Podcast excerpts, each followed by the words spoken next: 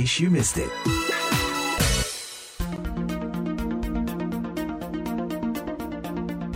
Kali ini bersama saya Denia Iman dari VOA di Washington DC. In case you missed it, berdasarkan data dari organisasi Nirlaba Women in Animation yang mendukung peran perempuan di dunia animasi internasional, lebih dari 60% murid di sekolah animasi dan seni adalah perempuan. Namun pada kenyataannya, jumlah perempuan yang memegang jabatan sebagai pekerja kreatif di dunia animasi hanya mencapai 20%. Salah satunya adalah animator Rini Sugianto yang tinggal di Orange County, California, yang pernah ikut menggarap animasi untuk film-film Hollywood seperti Ready Player One di tahun 2018, Teenage Mutant Ninja Turtles di tahun 2014 dan 2016, Avengers Age of Ultron di tahun 2015, dan masih banyak lagi. Kini Rini tengah mencoba sesuatu yang baru di dunia animasi. Nah, untuk lebih jelasnya, bersama saya melalui Skype sudah ada Rini Sugianto. Langsung aja kita sapa. Halo Rini, apa kabar? Baik, apa kabar juga? Baik, terima kasih sekali nih Rini atas waktunya untuk VOA kali ini. Nah, mungkin Rini untuk lebih jelasnya bisa bercerita lagi ya mengenai profesinya saat ini. Saya masih di animation, tapi posisinya sekarang sebagai animation supervisor di startup tech company di Genius Inc. Oke, nah kalau biasanya kita mendengar Rini tengah menggarap animasi untuk film-film Hollywood, Nah sekarang Rini bekerja untuk perusahaan Genius. Mungkin Rini bisa bercerita juga ya mengenai perusahaan Genius ini. Iya, jadi akhir tahun kemarin ya di tahun 2020 saya mencoba sesuatu yang baru. Jadi karena the last 20 years bekerja di dalam film Genius ini dia company yang fokus ke arah digital human. Jadi lebih ke arah metaverse. Mungkin yang paling gampangnya kalau yang sering nonton atau yang pernah nonton Ready Player One, mm-hmm. that's the goal that we're trying to do.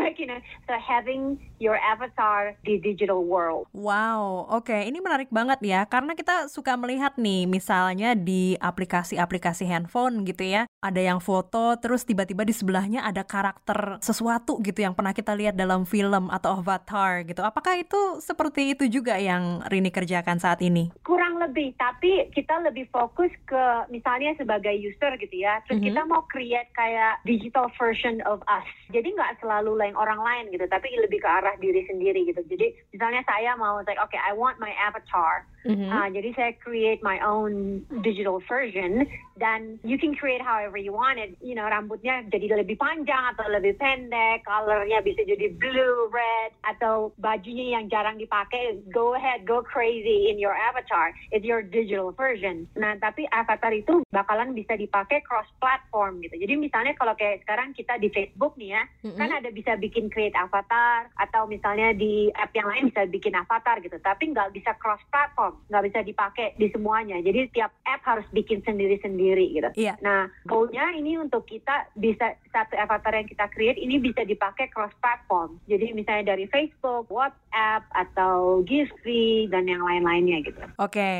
Nah, kalau mendengar penjelasan dari Rini tadi itu sepertinya kayak kita memakai avatar itu untuk pribadi ya, untuk fun gitu. Nah, mungkin Rini juga bisa bercerita mengenai klien-kliennya. Siapa nih yang memakai avatar-avatar ini? So this is actually like 2020 semuanya pada tahu kita pandemic kan ya jadi semuanya gathering nggak bisa concert nggak bisa nah justru ini perfect timing for us karena misalnya gini kalau kayak artis atau musicians mereka nggak bisa ada konser yeah. selama setahun kan. Nah, some of them already doing that. Mereka use their avatar untuk create live concert, like virtual concert gitu. Jadi mereka live singing tapi using their avatar dan audiensnya juga using their avatar watching the concert gitu. Jadi aplikasinya sekarang justru masih banyak possibility-nya banyak sekali gitu. Itu salah satunya gitu ya kayak virtual concert itu salah satunya atau misalnya even dalam commercial production gitu karena live production sekarang nggak bisa gara-gara pandemik mereka instead pakai avatarnya mereka untuk advertising. Baik dan kalau boleh kasih contoh ya nih ya Rini pernah mengerjakan avatar untuk artis siapa nih? Untuk konser kita masih dalam production ya tapi pas di Christmas kemarin salah satu membership gitu jadi sistemnya membership salah satu celebrity yang member dari company saya Justin Bieber jadi kita create AR buat dia dan juga promote his music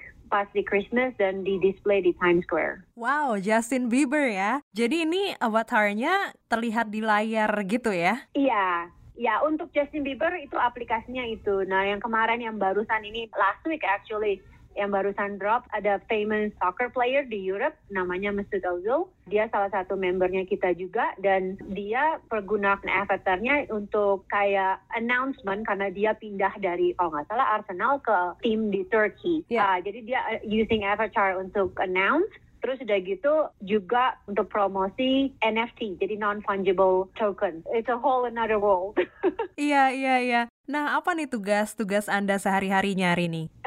Kalau sekarang saya justru lebih ke arah manajemen ya. Jadi saya manage animation department seluruhnya, semua animatornya juga untuk planning project, planning strategi bisnis tapi di sisi animasinya. Baik, baik. Nah, hari ini kita bicara mengenai industri animasi ya pada umumnya ya. Di tengah pandemi seperti sekarang ini, kita mendengar beberapa waktu lalu ada sebuah studio animasi besar yang tutup. Iya. Yeah. Nah, kondisi industri industri animasinya sendiri seperti apa nih sekarang, Rini? Maksudnya kita melihat bahwa uh, para animator ini bisa bekerja dari rumah, begitu ya, dan sepertinya tidak terpengaruh gitu. Tapi seperti apa nih kondisinya, Rini? Uh, sebenarnya kalau untuk secara kebanyakan sih animasi sendiri sih nggak terlalu terpengaruh ya, karena apalagi untuk company yang sebelumnya udah udah ada sistem remote, begitu pandemi kemarin itu mulai, cuman skalanya lebih besar aja, jadi semua employee harus kerja dari rumah gitu. Cuman kayak untuk di game company nggak terlalu pengaruh karena mereka productionnya semua digital. Yang yang kepengaruh itu mungkin VFX ya karena live action production shootingnya nggak jalan. VFX itu visual effects ya? Nah itu lebih kepengaruh. Tapi untuk animated film, games, karena semuanya digital sempat kepotong sebentar tapi setelah itu back uh, normal sih. Iya iya dan kalau melihat situasinya ya situasi industri film saat ini termasuk juga film animasi yang tadinya diproduksi untuk layar lebar tapi sekarang semuanya beralih ke streaming apakah ini juga akhirnya mempengaruhi perusahaan begitu Rini? Ya nah itu pengaruhnya lebih ke arah jadi bisnis plannya ya. Nah, jadi mau nggak mau kan emang karena nggak bisa keluar di teater, income-nya atau profit-nya agak turun di awalnya. Tapi sepertinya sih sekarang karena semuanya masuk langsung masuk ke streaming dan juga ada beberapa teater yang udah udah buka kan. Jadi it's getting better now. Tapi kalau dari bisnis strateginya mungkin berubah agak berubah sedikit untuk targetnya.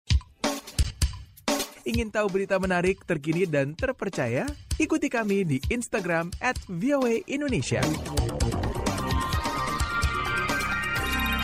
Masih dalam In Case You Missed It bersama saya Dania Iman dari VOA di Washington DC dan saat ini saya masih terhubung dengan animator Indonesia Rini Sugianto yang tinggal di Orange County, California. Nah sekarang bicara mengenai dunia animasi secara umum ya Rini ya Kita tahu dunia animasi ini masih didominasi oleh laki-laki Dan sebagai animator perempuan nih Rini Seperti apa persaingannya saat ini? Dibandingin dari beberapa tahun kemarin sih jauh ya. Jadi sekarang banyak banget untuk female animator dan juga foreigner gitu dari negara-negara lain itu lumayan banyak gitu. Apalagi sekarang semuanya remote, wah jadi lebih lebih meluas lagi gitu. Jadi kayak company Genius ini sebelumnya kan mereka karena mereka lokasinya di LA uh, hiringnya terbatas dengan artis-artis yang ada lokasinya di LA. Tapi sekarang sejak kita going remote, kita bisa hire artis yang dari Germany, uh, Spain, Mexico. Jadi sekarang kita malah multicultural company. Wow, jadi memang tersebar di berbagai negara ya. Dan selain multicultural, apakah juga banyak animator perempuannya Rini? Ya, tim saya uh, sekitar 10 orang. Kalau nggak salah, hampir setengahnya female. Oh, oke. Okay. Jadi ini istilahnya memang sudah mengarah ke kesetaraan gender begitu ya di dunia animasi ya? Belum benar-benar equal, tapi it's getting there. It's getting better. Baik. Dan sebagai animator perempuan, apakah hari ini pernah mengalami seperti perbedaan atau diskriminasi gitu di dunia animasi ini? Uh, the majority sih nggak terlalu ya. Untungnya teman kerja itu selalu respect dan juga uh, respect skill dan respect saya sebagai female gitu. Jadi saya sendiri personally belum ada uh, experience yang jelek lah gitu. Tapi bukan yang nggak ada di industri. Definitely banyak cerita dari temen atau secara langsung dan nggak langsung yang mereka mengalami diskriminasi. Diskriminasi seperti apa Rini kalau boleh tahu? Diskriminasi bisa secara seksual dan juga secara posisi ya. Kadang-kadang memang kita agak lebih susah dapetin respect kalau kita skillnya equal dengan male dengan male animator gitu. Iya. But again, like I said, saya sendiri nggak pernah mengalami, tapi saya pernah dengar. Baik, tapi kita bisa melihat nih melalui karir Rini ya dari animator lalu juga sekarang menjadi animation supervisor yang membawahi sebuah tim begitu ya. Jadi karirnya bisa sampai ke sana begitu dan tidak melihat berasal dari negara mana. Jadi peluangnya lebih besar ya. Iya, pastinya karena semuanya based dari skill juga kan. Dan kadang yang kadang juga saya lihat untuk female animator kadang nggak confident. Like you have to be confident. Jadi percaya aja dengan skill kita sendiri gitu, believe on your own skill. Nah kalau gitu ada tips lain gak nih dari Rini untuk teman-teman yang ingin terjun ke dunia animasi? Sekarang tips yang sering saya kasih tahu sih, yang saya, saya kasih tahu ke animator yang baru mulai, jangan ragu-ragu untuk ngirim demo reel ke mana-mana gitu. Apalagi sekarang ya, uh, dengan adanya remote work kayak gini, definitely gitu, cobain aja send it everywhere outside Indonesia, dalam Indonesia. You never know company mana yang, you know, bakalan call back. Dan kalau untuk menjadi animator juga nggak harus melulu itu film Hollywood, film animasi, tapi banyak ya pekerjaannya ya Rini ya? Oh ya, aplikasinya sekarang banyak banget, jadi nggak nggak nggak limited dalam film, commercial atau game gitu. Sekarang aplikasinya banyak sekali dari VR, AR, jadi semakin banyak. Iya, semakin banyak, lalu juga berasal dari berbagai negara. Tadi Rini sudah menyebutkan dari Eropa, dari Meksiko, begitu ya. Nah, untuk ke depannya, apakah Rini masih tertarik nih untuk mengerjakan animasi untuk film-film Hollywood? Never say never ya.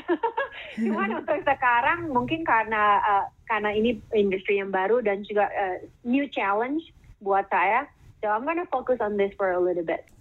Oke, baik Rini terima kasih sekali nih atas waktunya untuk VOA kali ini. Semoga sukses selalu ya. Sama-sama, thank you ya. Thank you. Dan seperti biasa, in case you missed it, bisa Anda simak melalui podcastnya di berbagai platform layanan streaming favorit Anda. Dan jangan lupa untuk follow akun media sosial VOA Indonesia tentunya di Facebook, Twitter, dan Instagram. Dari VOA di Washington DC, saya Dania Iman pamit dulu. Sampai ketemu lagi dalam In Case You Missed It.